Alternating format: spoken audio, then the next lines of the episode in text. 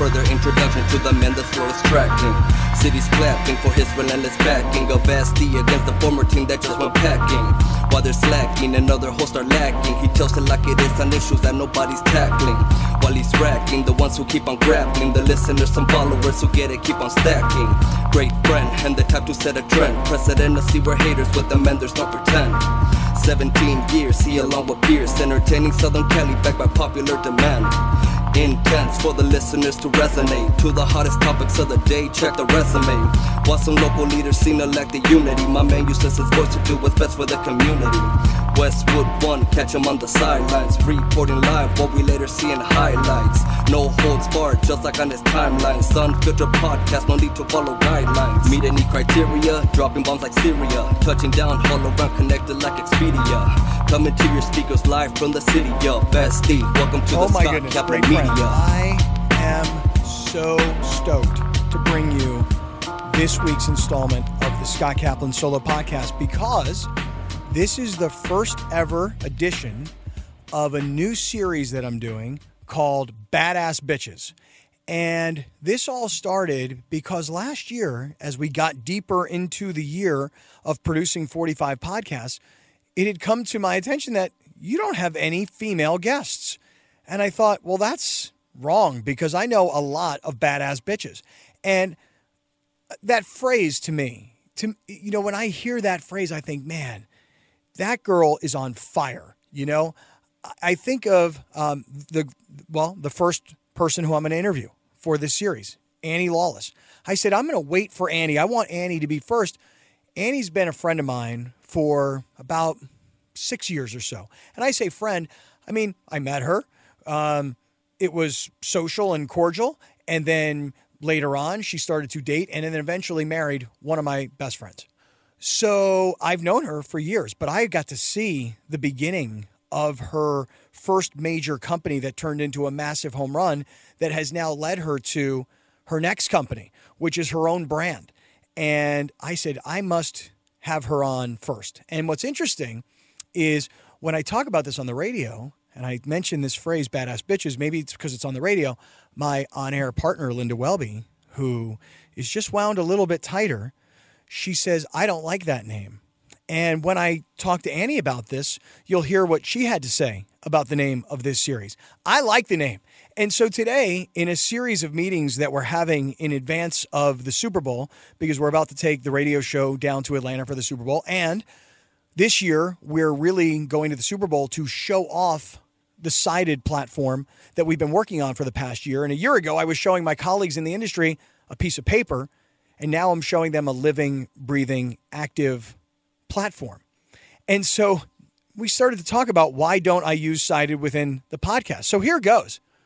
I posted a debate today on Sided. Visit the website, sided.co. It's a web based app and it's a proof of concept web based app. I'm trying to prove to my investors that people who listen to me on radio or podcast or follow on Twitter will come to an alternative universe where they can be rewarded for their participation. And so far, it's working great, but I need more people to come and use it so that I can prove it even further. So I posted a debate about this exact topic. What do you think of the title Badass Bitches? And the debate is posted on Sided, sided.co, and I hope you'll go and participate. So here goes. Here's my first guest in this series. Her name is Annie Lawless, and here's her story.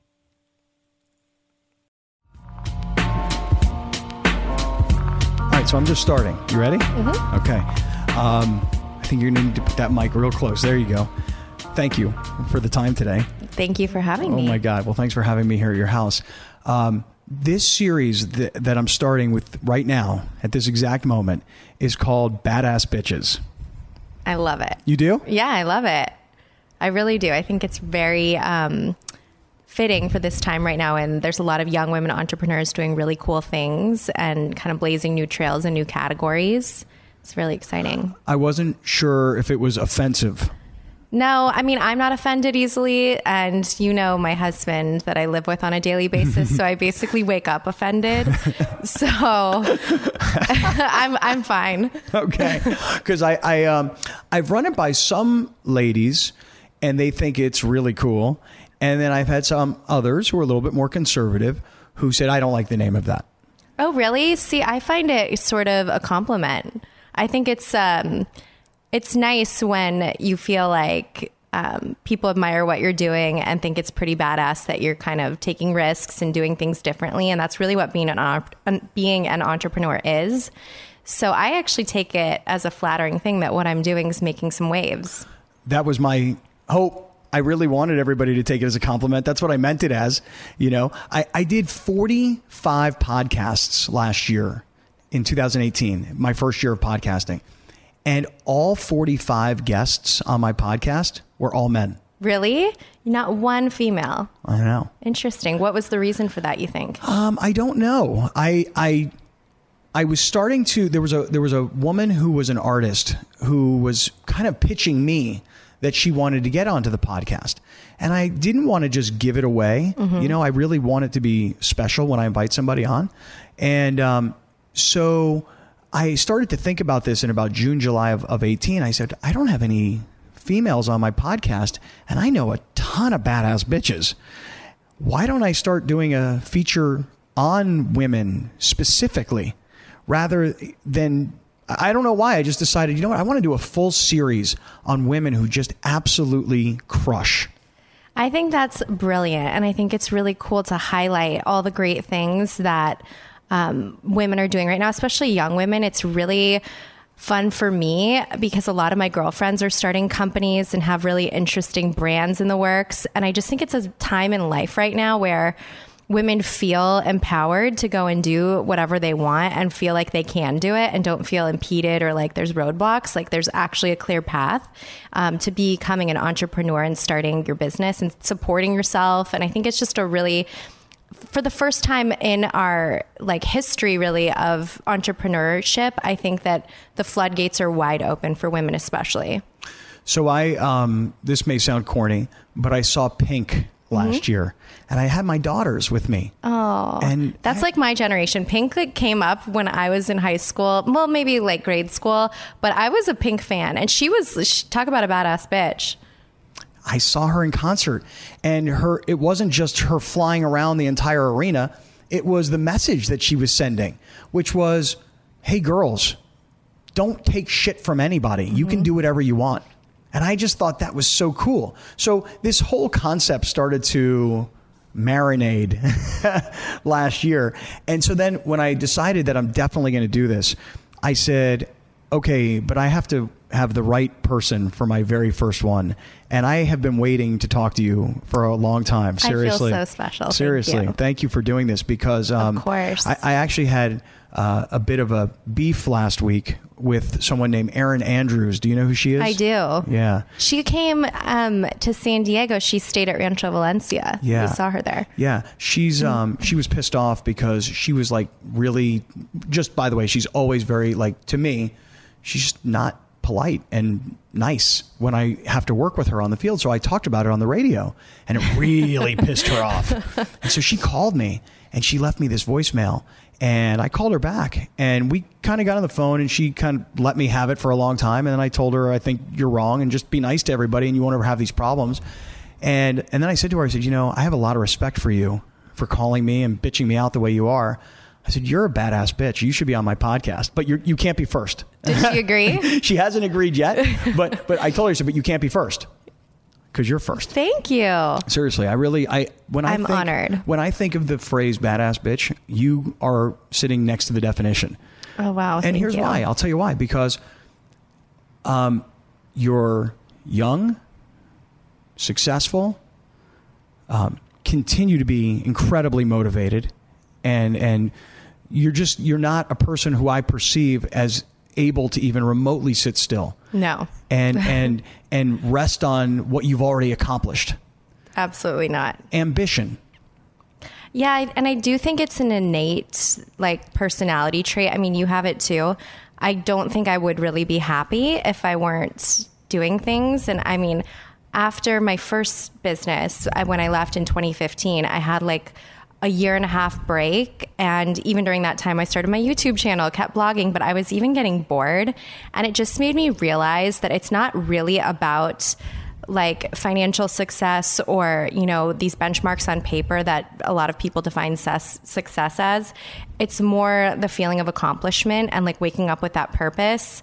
And kind of having that slow down for a little bit made me realize like I have to get back out there and do something new because I'm happiest when I'm making things and creating things and contributing to society and putting my ideas into a product that people can actually touch and feel. Like for me that's what makes me tick. So I think that's why. I, you know, I say to my daughters, I, you know, I have three girls. I say, girls, you have to grow up to be professionals, business people, entrepreneurs, owners. You don't want to have a job. You don't want to be dependent upon somebody. No. You have to want to do things on your own, and that's that's what I'm trying to parent and convey.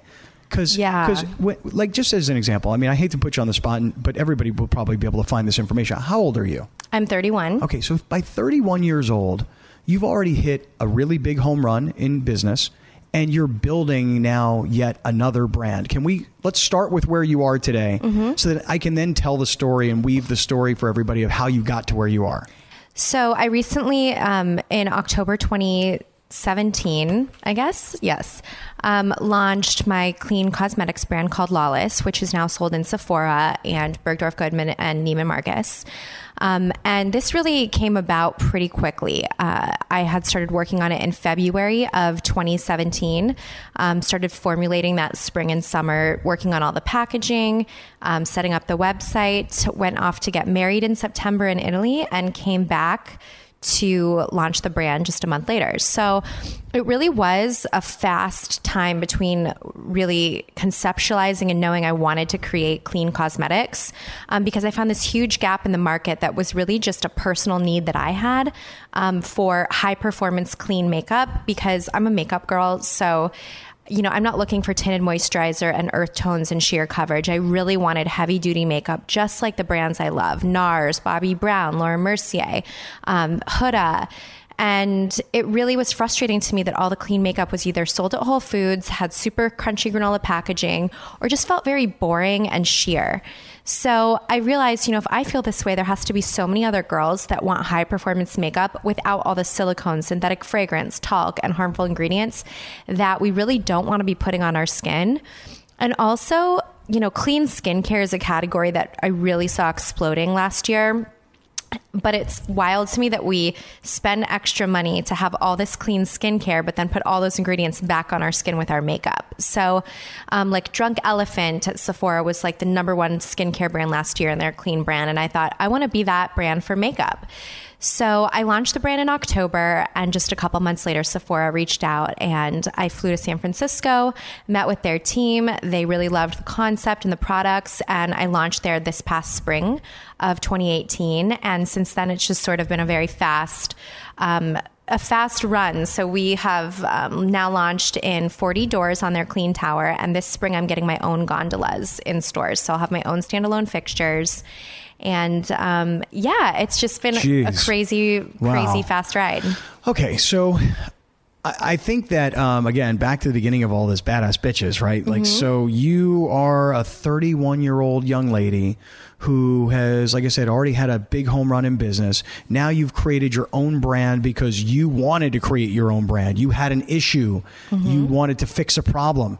Um, can you just go back to the beginning of all of your own issues that got you into makeup? Because that's part of the story of how you even Law, lawless probably doesn't happen, is what I'm saying. Right. If it isn't for your previous business, Suja. Can, mm-hmm. Is that a fair statement? Yeah, I mean, if it wasn't Suja, it would have been something else. I think. Right. Um, of course. I yeah. Naturally. Exactly. Um, and at that time in my life of starting Suja, health and wellness is such a big um, passion of mine. So I think that whatever I would have done, whether it was juice, would have been in the health and wellness category, but definitely Lawless because it's a clean brand. Um, totally benefits that my past business was also in the clean space because it gives me that authenticity and credibility because um, it's taking something that I'm so pa- super passionate about and trying to basically clean my whole life out. So first it was, you know, with nutrition and juicing. Now it's with cosmetics. So, you know, who knows next? But I'm hmm. basically just trying to create a lifestyle out of my own passion for health and wellness that works for me. So all these things in my life that I'm seeing that I could be doing better, that I could be having cleaner ingredients, I'm creating those things that I can't find. And one of those was juice, and the other one now is makeup. Okay, so start me off with the juice thing mm-hmm. because um, I know you've said, look, if you're an entrepreneur, you can't let things stand in your way. Right. Right. I mean, we all have roadblocks. Oh, for sure. And especially when starting your own business, like you're going to have problems you don't even know could be a problem. So you can't be deterred easily and you can't get down on stuff and expect everything to work out. You have to just go. And and one thing you said, I, it's going to stick with me, and I, I don't know that we got it. And I mentioned that there was a technical difficulty. I really want to get back to it because it, it'll get us forward.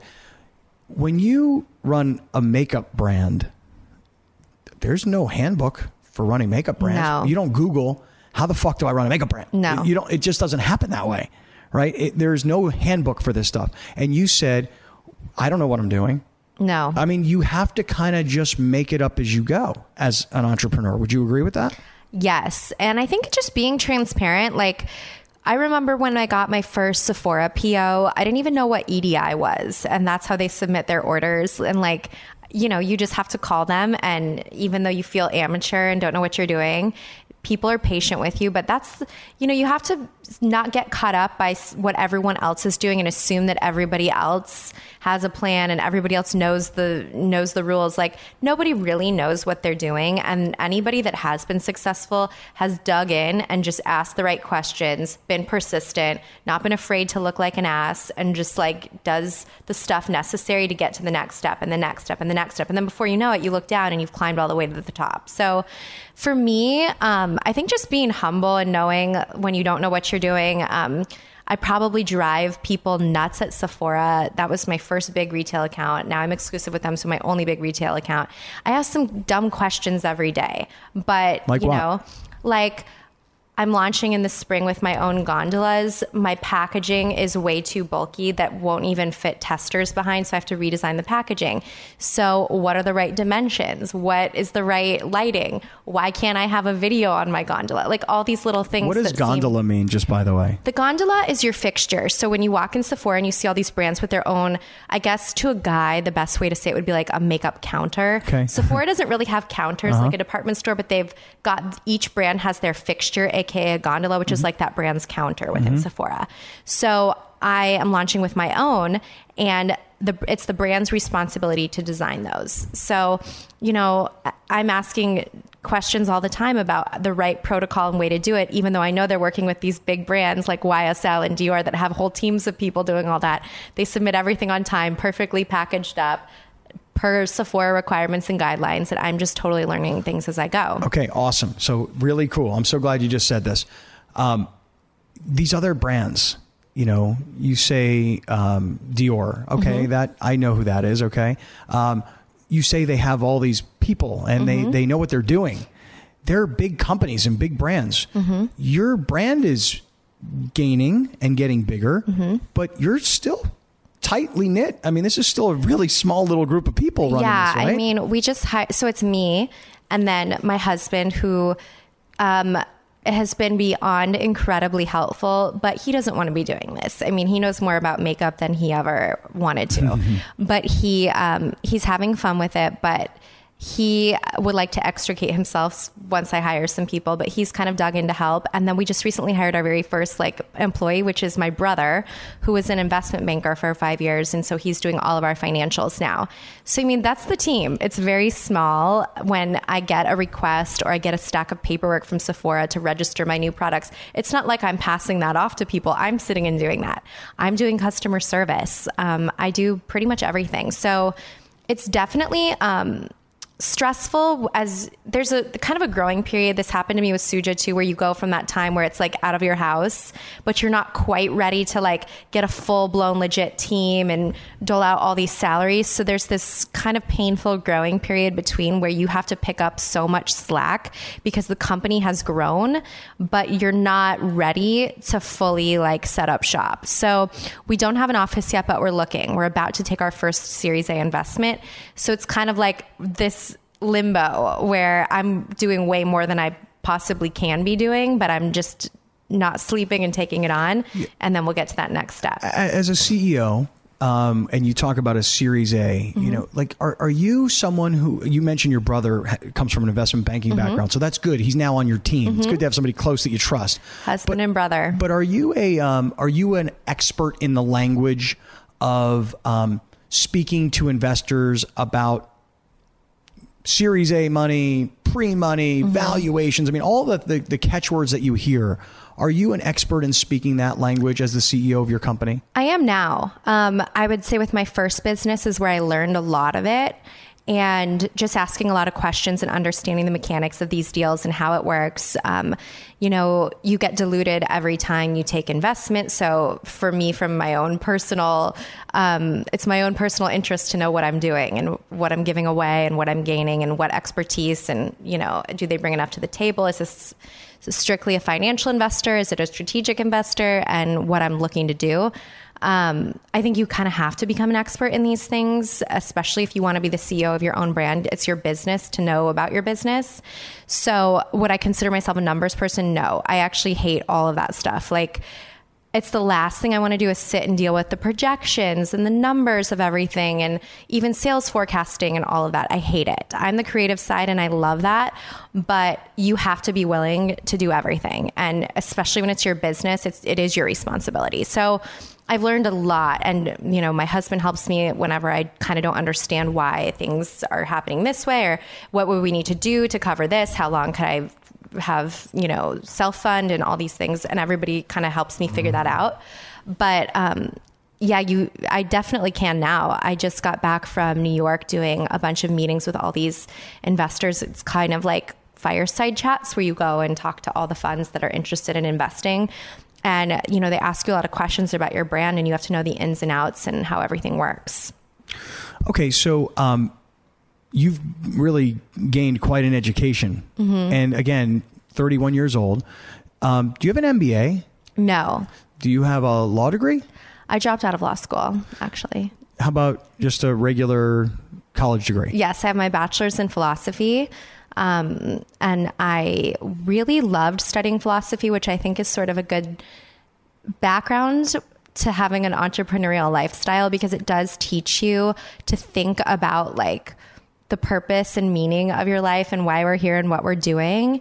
And I think that's why I always knew I didn't want to work for anybody. I just want to be happy and like wake up every day and do something that I'm really passionate about. And I've always thought that way about my life and the things I'm spending my time on, whether or not they make me money or whether or not they, you know, seem stupid to other people. And I think that when you live in accordance with what you're passionate about and put your energy in those places, you actually will be successful. So um, let's go back then, and let's let let everybody hear because people who know me um, are going to say, "Okay, he's got a new series. Let's check this out." And people who know you may know the story. Um, but I want to try and put peanut butter and chocolate together here, so to speak, in an organic kind of way, of course. Um, go back to I met you in 2012, and you had a product. I mean, it's like to me, I love stories about people who start businesses out of their garages, and to me, that's my perception of how you started Suja Juice.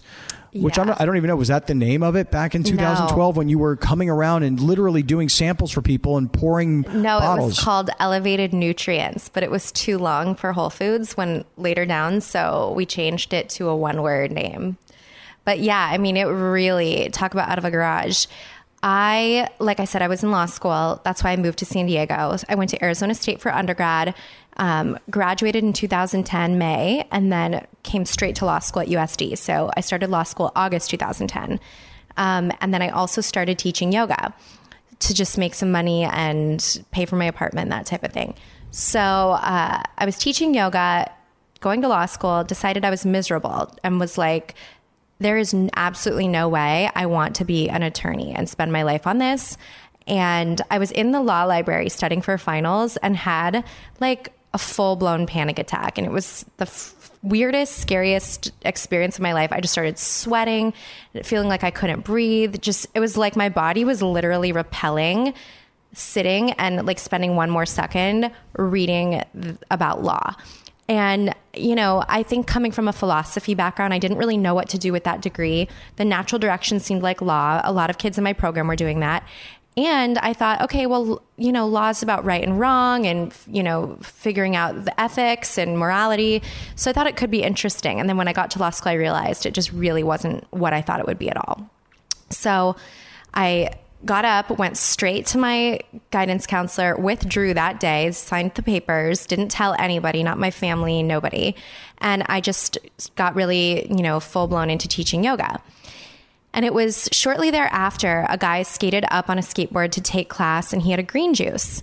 And I also had a green juice and I was checking him into class and I Is a green juice a brand or you mean no, he- just like a green juice in a bottle. Okay. Just and I said, "Oh, where'd you get that?" And he said, "Oh, I make it at home on my Norwalk press."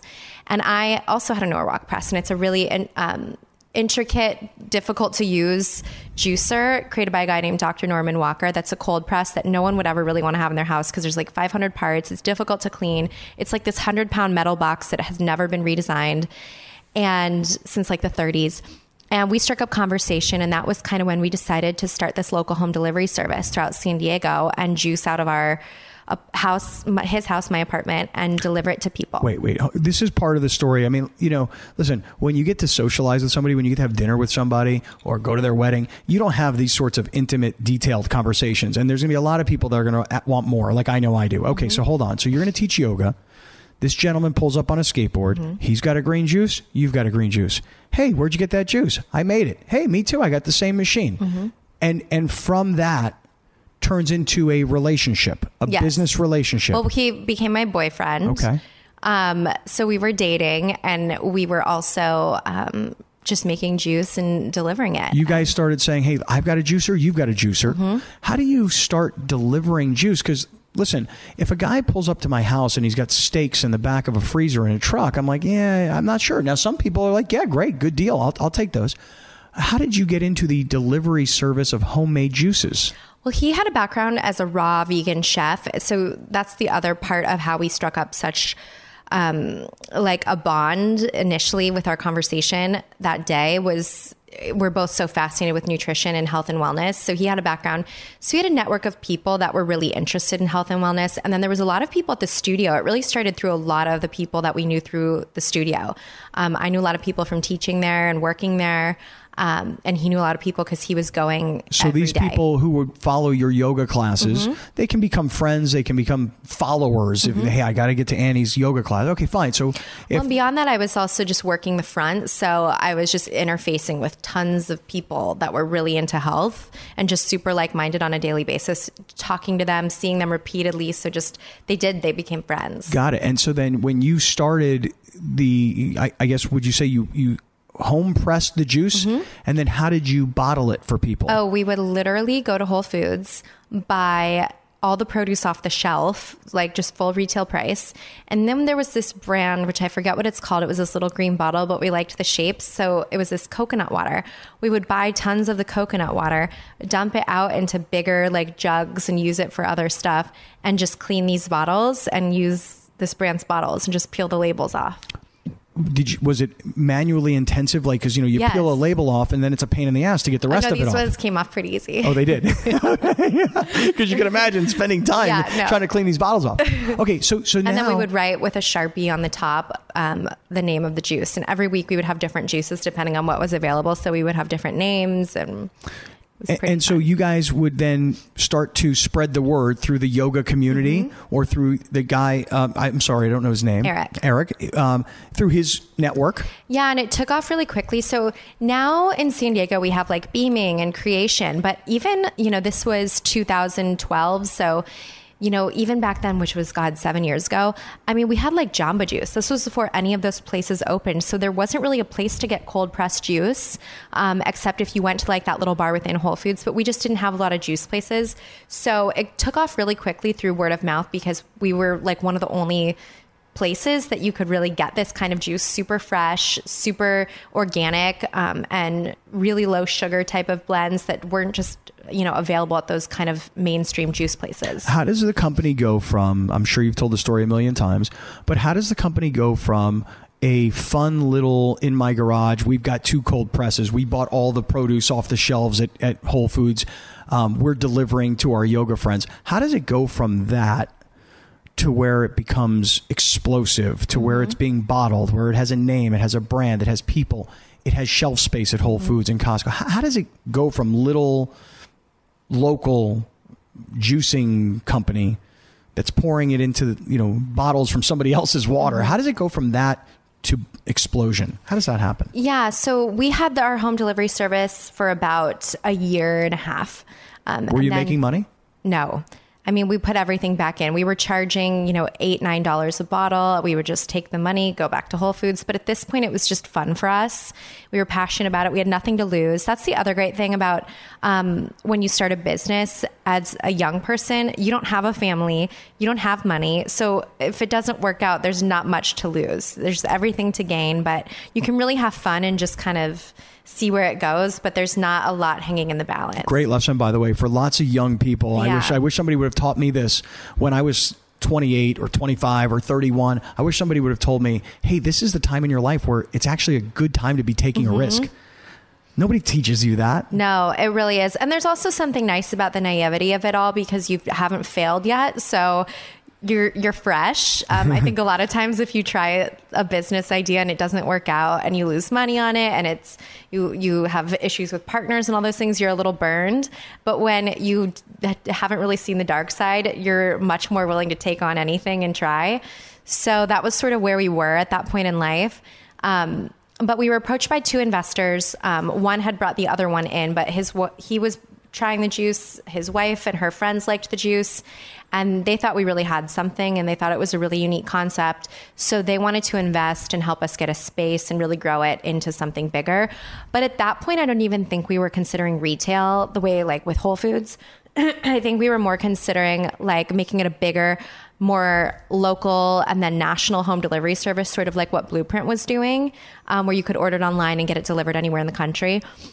But I mean, within several months of getting a space and sort of making our um, online presence more legitimized and coming up with our name and packaging and all that, we um, did our deal with Whole Foods. We were talking to somebody there for several months. Wait, I have a question, real quick. Excuse me. So, uh, one of the things you talked about earlier was not knowing what you're doing, but kind of just Mm-hmm. go, rolling with the punches. So, when you're early on and you're a yoga instructor and you're working the front desk at the yoga studio, and you and now the boyfriend are making this juice out of your place, and an investor says, "Hey, I like the juice. My wife likes the juice. Her friends like the juice. We'd like to invest." Again, at that time of your life.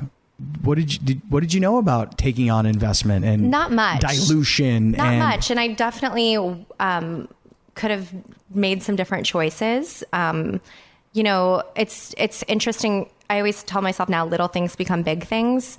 Because I think when something's little, you don't think about the future and where it could be. And when you have intellectual property and you're holding the concept behind a brand, um, it's easy to find money. You can get money from a lot of places, um, but it's not as easy to find unique ideas and authentic founders. And I think that's what um, I place a lot more value on now is myself and my ideas and what I'm contributing.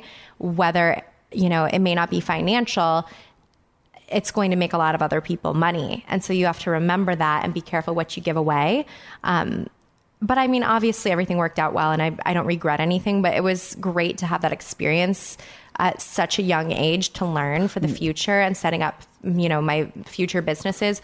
What can happen when you give away too much too soon, and that thing explodes, and then now you're it's you're not talking about hundreds of thousands of dollars you're talking about millions of dollars and you know when you've created something that's really does matter that's a lot of money Okay, so um, I hear what you're saying.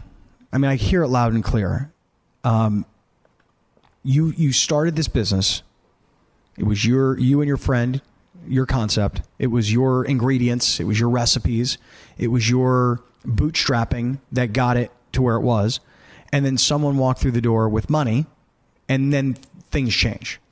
for sure but also you know they contribute a lot as well and it's really necessary to getting something from a to b so you can't deny that or be scared to take investment um, contributions from outside money can be really essential to growing the business you can't do everything yourself that's why i'm currently fundraising because i need some help so beyond the money i just want someone with operations contacts and you know a potential president and all the i want the help so along with money comes a lot of strategic help because now other people have skin in the game and they want the brand to work out just as much as you do because your gain and their gain is the same. Um, but also, you know, you have to remember that it's a marriage when you take investment. These people have to be aligned. You have to share the same vision. You have to really want to, the brand to go in the same direction. Um, because if you don't, you are going to butt heads and it will be a disaster. So I think um, as a founder, it's really important to f- find an investor um, or investors that you feel personally comfortable with in addition to business wise because these people are going to be your friends. These people are going to ha- you're going to have to answer to them and report to them on the financials and why things are going the way they're going, why you're making choices you're making. And I've also always um, known I never want to let anybody have the power to usurp my decision making. So if I want to release a product and I really think it needs to be this way, this is my vision for it, no one can make me change that. Um, so this is 2019, January 2019. We're talking about 2012 mm-hmm. and 13. I mean, you could have gone through business school and had a job or two and, and learned a lot of stuff, but I mean, you've learned it through actual application. Absolutely. Uh, because the stuff you're talking about today, I'm guessing you probably wouldn't have known anything about in 2012. No, no. I mean, I was a baby. I was 24. I was naive, um, but I was super passionate and I loved what I was doing. And I knew that I had been so miserable in law school. Just changing direction and doing something I really enjoyed doing was so awesome to me that I was like, just so happy to have the ability to do it, um, even just locally for friends and family. Like it was, it was just fun to be happy again and doing something I was actually enjoying spending my time on. Um, and then, you know, once it gained traction and Whole Foods became interested, that was really the game changer that took it from being this little local business to a nationally exposed brand. Because once you hit Whole Foods, you know, you're on shelves everywhere. And would you say that it was as simple? And I know it wasn't easy, uh, but but as you look back on it now, was was getting into Whole Foods and the beautiful packaging that Suja had, the boxes, the colors, you know, all that space. Was that as simple as throwing money at something? No. Um, when we first launched there, we actually had to learn how to get a 30 day shelf life. That was what they required for their perishable um, beverage section. And we had a two to three day shelf life. We weren't doing any food preservation, we weren't pasteurizing. We were making truly, you know, fresh juice that expired quickly. Um, so we had to research something called HPP, which is high pressure processing that kills pathogens but keeps the juice under 40 degrees so it doesn't kill the nutrients. Um, so we had to learn that very quickly. Um, we had to learn all about packaging. At that time, we were glass bottles. So we had to do, you know, labels and plastic bottles and learn how to fill it and get commercial presses. So, I mean, there's a lot. It's it's easy to reminisce and you know make things sound very simple and matter of fact. Oh, and then we launched here, and then we did this. But there's so many moving pieces that go into um, creating something. F- to a big national, nationally skilled level, um, there were so many nightmares and fire drills and really hard times. When when you first accepted capital, again, first time as an entrepreneur mm-hmm. that you're accepting somebody else's money because they like your idea. How much money did it take at the beginning to to really go from we're we're doing this in our garage to we're going to bottle, we're going to package, we're going to get into a major brand store? I mean, what kind of money did it take at the beginning? I mean, it wasn't a ton in the beginning. We started small with just, you know, our two initial investors. And then, you know, as the needs arise, you do more friends and family and more, you know, we did a lot of friends and family before we went on to do, you know, institutional money. But um, yeah, every business is so different and the capital needs fluctuate depending on how rapidly the growth is. Um, a lot of times, you know, you think a certain amount of money will last you for X amount of time and it doesn't. Um, or you know the business doesn't take off the way that you thought or you're bringing in revenue where you can put it back into the business um, when did you go from being someone who was getting an investment because somebody liked their product versus becoming a fundraiser see you see the difference of what i'm trying to get at mm-hmm. here no Okay, so you were not somebody who was out looking for money. Oh, right. Yeah. Okay, you, had a, you had somebody who liked your product. Mm-hmm. They wanted to put money into it. Yeah, so that was the initial investment. Correct. But at some point, you have to go from being the girl who made the juice Mm-hmm. to now I got to go out and get the money. Yeah, and I think that's, you know, once we launched in Whole Foods and then you realize the demands uh, for growth, all of the employees, the space, the, the rents, the equipment, the machinery, um, all of that, all of the marketing, the digital, the, the website, even the, the creative. Um, it really does start to add up. And in order to have a successful brand, once you've crossed that threshold and you've got this huge opportunity and you're on shelves in a store, you're not going to walk away because you don't have the, the cash. So that's when you go out and you say, okay, I need to sell this concept and idea and make other people see it becoming what I see it becoming.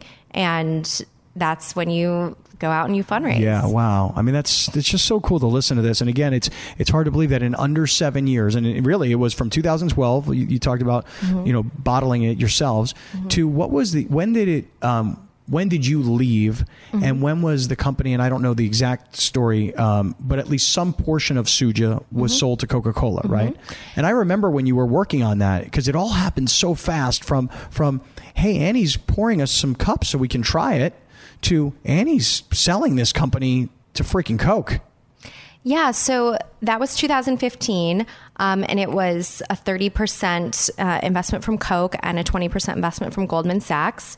At that time, the company was valued at $300 million, so um, it was a $90 million investment combined. And I s- decided that um, I was ready to do something new. I think, you know, the brand had grown so much. It was not the same, you know, little thing out of my apartment and Eric's house. Um, a lot, we had so many more employees. A lot of growth had happened. A lot of the procedures were different. A lot of the products were different. And I think I was just ready to put my hands back on something and, you know, get back into that ground up stage where I could do something I'm super passionate about again. Um, was that hard to let go? Because like do you know how some people might feel like hey it's my baby. I started it. I cultivated it. I worked it out of my garage. I raised the original money. Now all of a sudden look what we've created. Was it hard to let go? I think it's always bittersweet to close a chapter and go to the next chapter, but I'm also not somebody in life that like hangs on to things. I, I really think change is good. I think there's like a law of attraction to like move forward movement. And the more you move forward, the more things are brought into your life. And I like to keep it moving. Um, and I also think that anyone that's left their business will tell you when the time is right for you, you'll know. Like when you're not as passionate and you're not feeling the way that you used to about it, and it's not that same rush of excitement when you're first starting out and you're just like so creatively buzzing. I think that that's when you know, okay, like I want that again. So I have to go find that in something else. And my job here is done, kind of thing. And I also think, you know, I was ready to shake up my um, my day to day life. I think that you know I wasn't enjoying uh, some of the people that I was working with anymore. Things had changed. The team had grown, and that's okay. You know, that's okay for things to change. It's okay to evolve and go in a different direction than the business that you started if that business is now not just your business it's a lot of other people's business and it's okay for you to to walk away from that so i think it was it was bittersweet in the sense that you know it was my baby and i remember how fun it was starting it with eric and all those like memories but it's also a very exciting time to leave your business and know that like the next thing is just on the horizon Well, what's really interesting to me is watching you go from um, starting the company, and I wasn't there day one, but I saw a lot of the early days, and then seeing what it turned into and seeing the exit. And then I watched from afar, and I think, well, hundreds of thousands of other people got to watch as well because we all saw on Instagram how you literally went from, oh, she's the girl who started Suja Juice to wait a second, she's really something interesting here, and it has turned into a, at least to the way I perceive it, it bridged.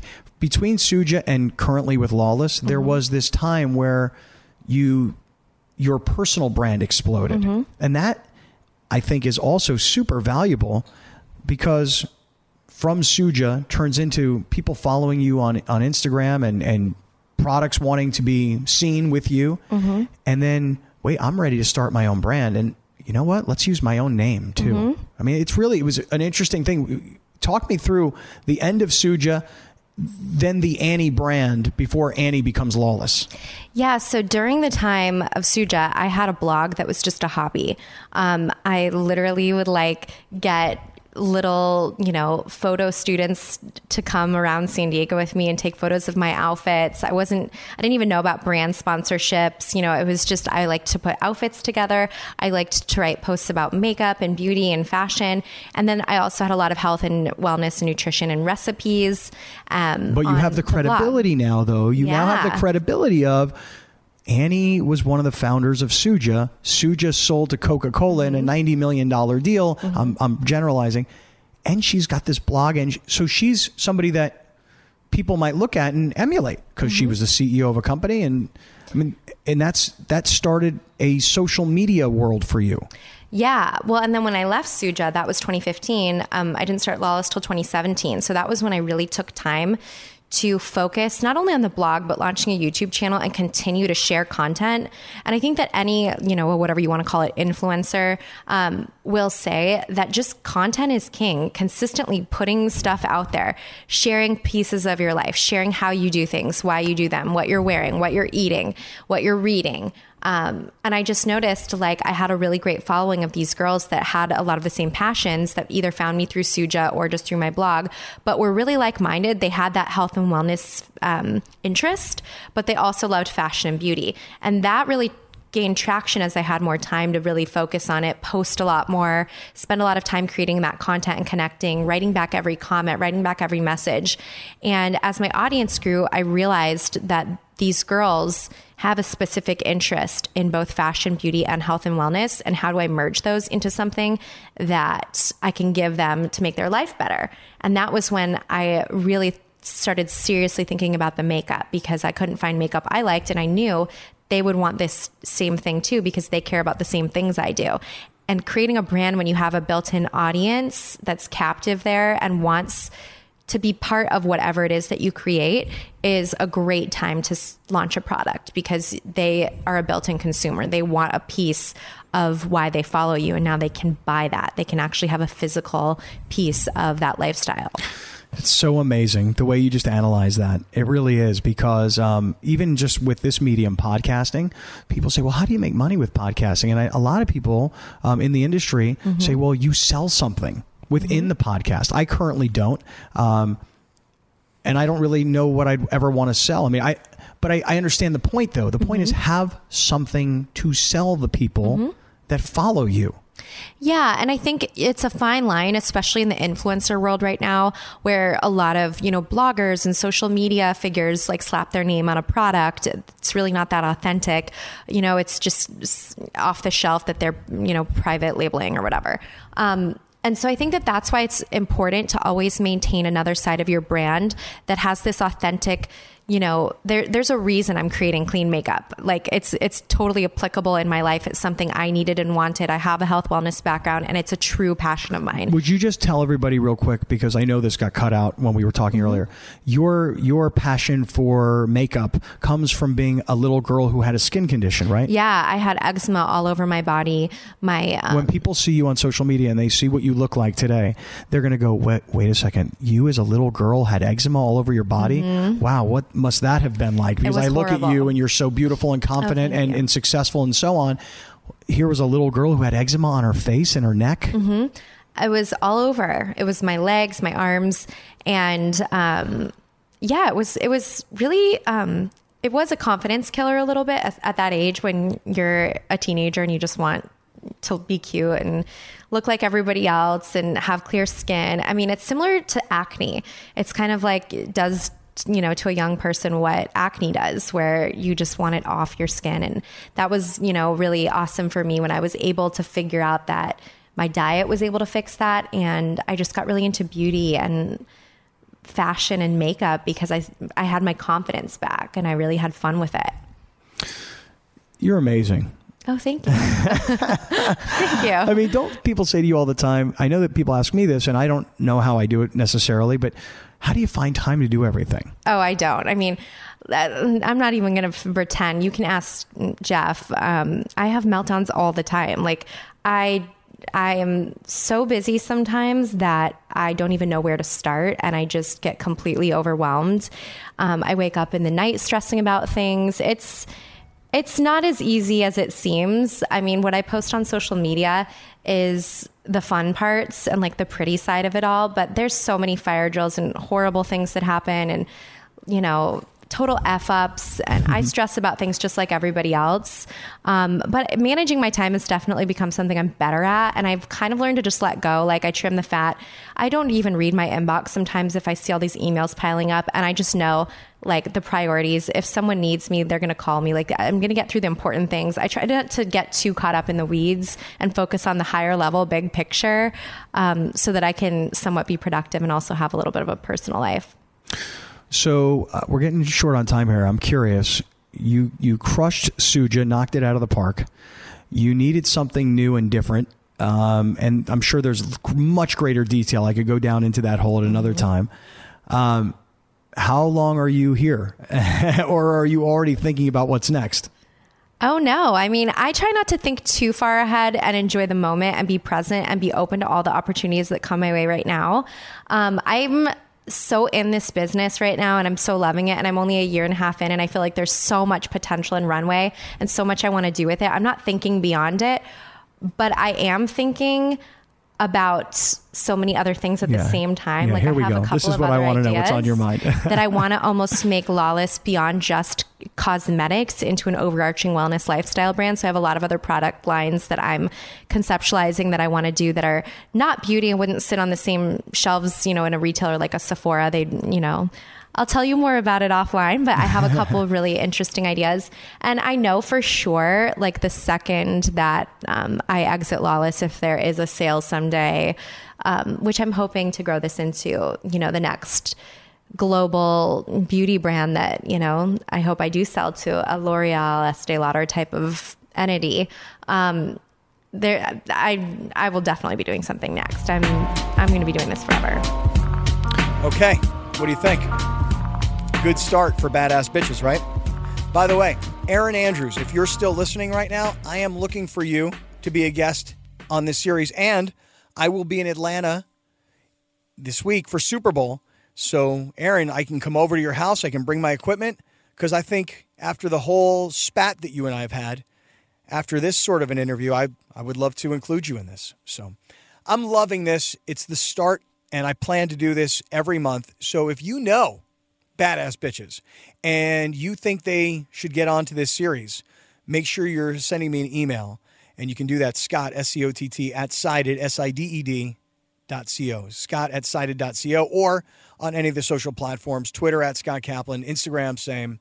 And um, I'm not really on Facebook all that much. So, okay. Great start to this series. Thank you, Annie Lawless. Thank you to everybody who is still listening. And I look forward to talking to you next time.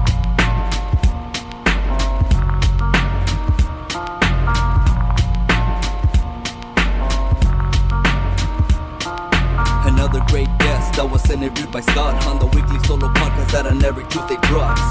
Keep it locked and make sure after you listen, share the latest volume, tune into the next edition.